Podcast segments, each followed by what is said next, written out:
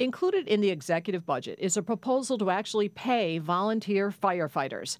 On this podcast, we'll talk to the president of the New York State Professional Firefighters Association and get his take on this idea. And while he says it might have good intentions, it could in the end result in unintended consequences that could put public safety at risk.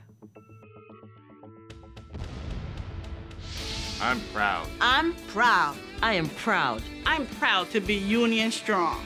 To be union strong. be union strong. To be union strong. I'm a teacher and I'm union strong. I wouldn't have it any other way.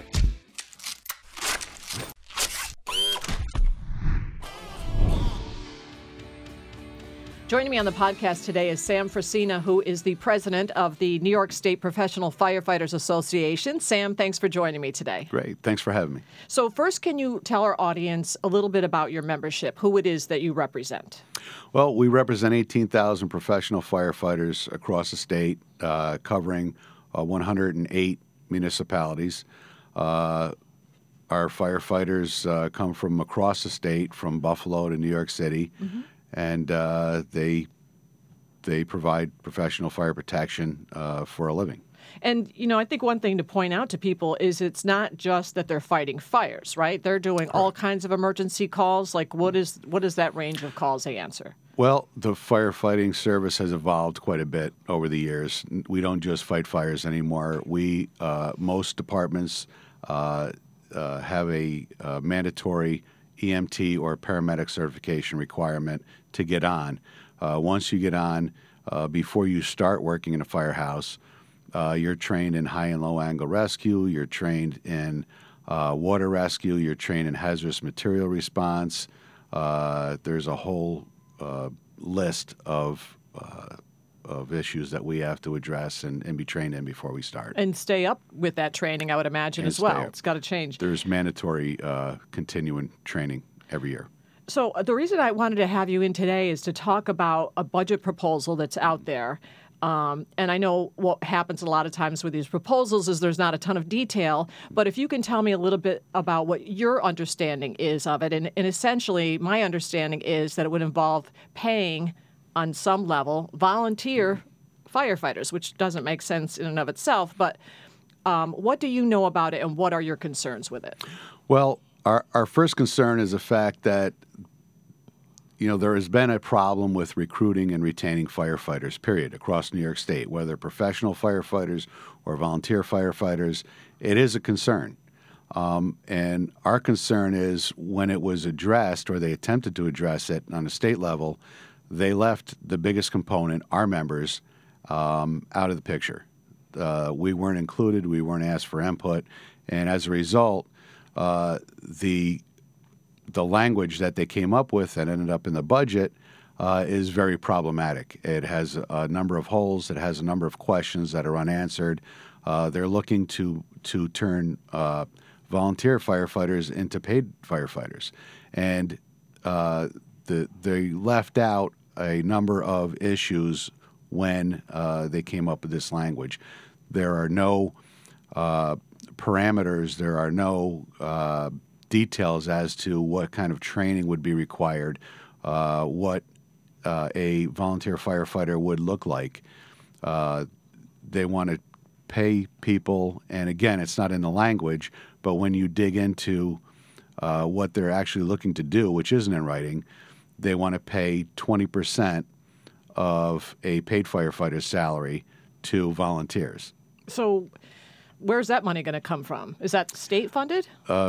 That money would come from the municipality if the municipality chooses to do so. Okay. So you could have neighboring municipalities uh, that are that are volunteer, where one would choose to pay uh, volunteers on an hourly rate when they responded, and the neighboring community would choose not to. And the problem that you would come into in, in that case is people who are volunteering for the community that, that does not pay may want to go over to the other community, leaving their own community uh, with even with even less Right. members to respond and more vulnerable. Uh, another issue is uh, we have a lot of combination uh, departments throughout the state, meaning they're both paid and volunteer firefighters. So now, uh, if you are going to pay volunteers, what you have are two uh, classifications of paid members. Uh, you have members that are paid a, a, a regular rate and do it for a living, and you have other members who are paid at a smaller rate, but don't necessarily have uh, the same qualifications or a mandate for those qualifications. So, if a municipality looks to save money in a budget, they could get rid of the guaranteed pay response and go more, uh, go the cheaper route, and and look to to uh, attract more volunteers who aren't guaranteed to respond, but uh, you know will will get paid just at a, a lower rate. So this really comes down to a public safety issue. Yes, it does. End. So is there a resolution here? Do you think is there a solution that could address that issue of um, you know volunteers? Because I think we can agree there are some parts of the state that are just so rural it probably makes sense, right? You know, It's Yes. not like you want to do away with the volunteers. No. But um, what do you think? What do you think a compromise could look like? Well, the best way to see what can work in the future is is uh, taking a look at how the fire service has evolved, and in a lot of areas in the state, especially areas where uh, they're becoming um, more and more populated, we're getting bigger populations.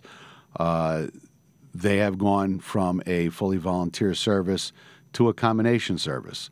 So uh, you still have your volunteers uh, who play a very big role in the fire service, and they're complemented with uh, some paid firefighters. And in areas where you really need to get uh, those fire apparatus off the floor. I mean, that's the most important, the biggest factor, whether you're talking about the response to a medical emergency or a fire, is time.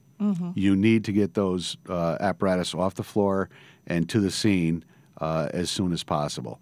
And the only way to provide that quick response is by having people in a firehouse ready to jump on that fire truck and get it to where it needs to go. So, um, and that's what we all want. That's what we Mm. all depend on. That you're going to be able to be there when we need you, right? Yes. Um, there's also a issue with recruiting and retaining paid professional firefighters. Correct. Is that true?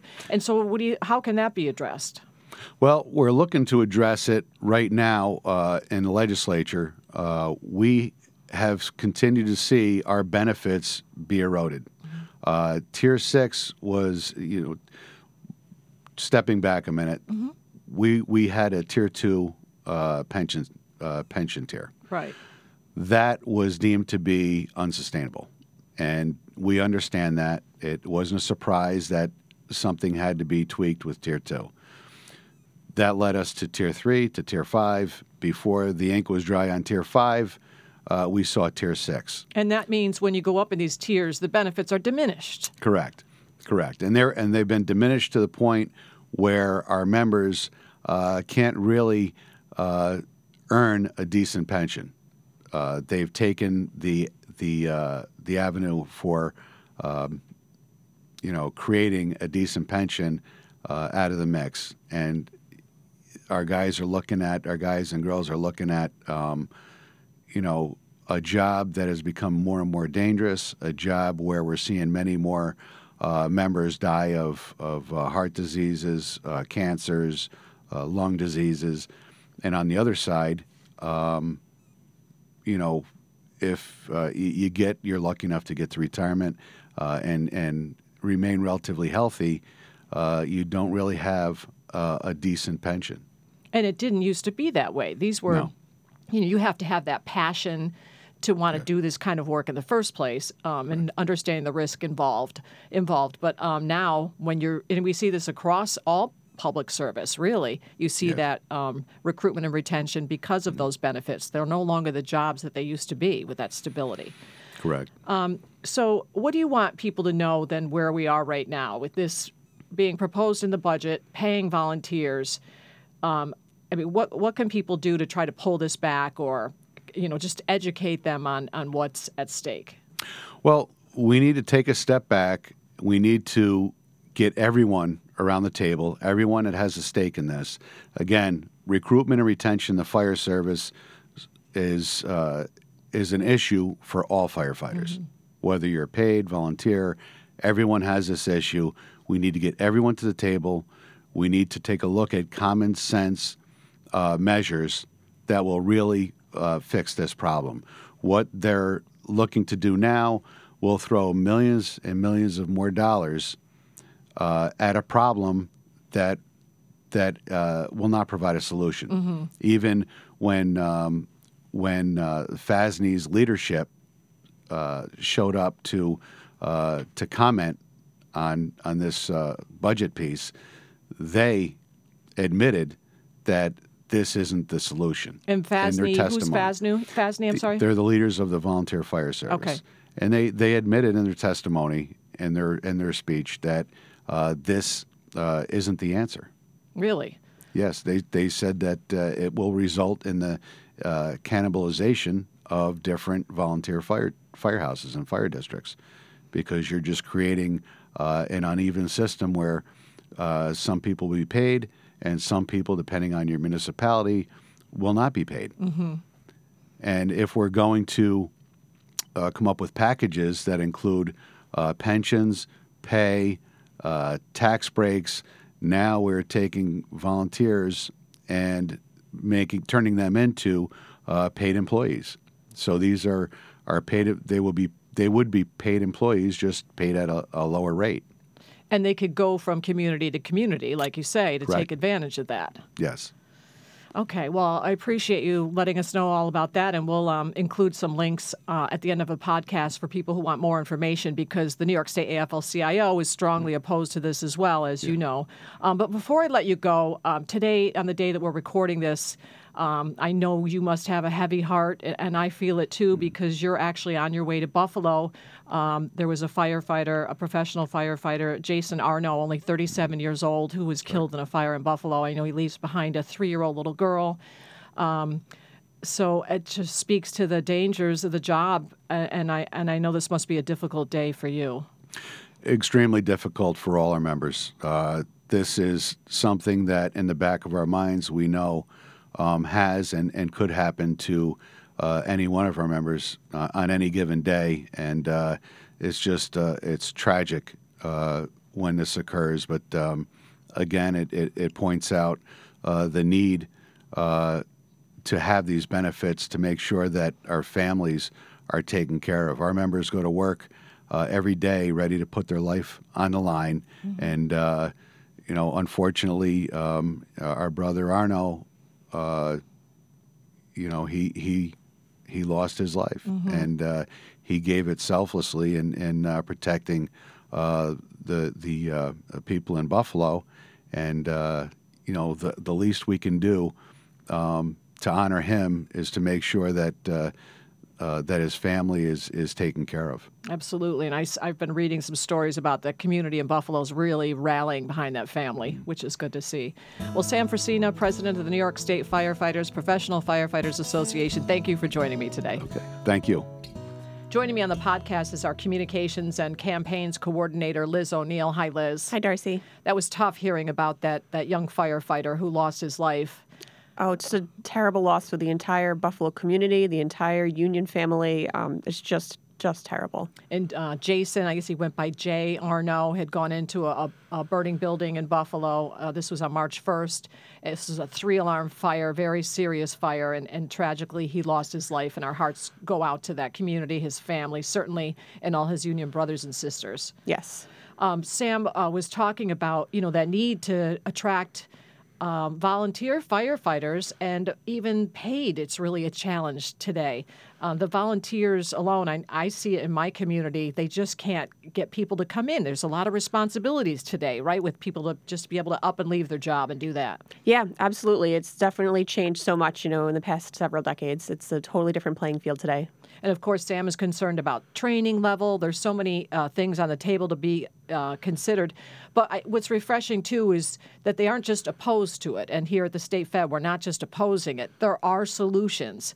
Um, so we're really hopeful that they can get that message across. That they do have some solid ideas on how to address this. Right. At the end of the day, all the stakeholders just need to come to the table and find a solution that's going to work for everyone and it's going to better serve our communities. Absolutely. Thanks, Liz. Thanks, Darcy.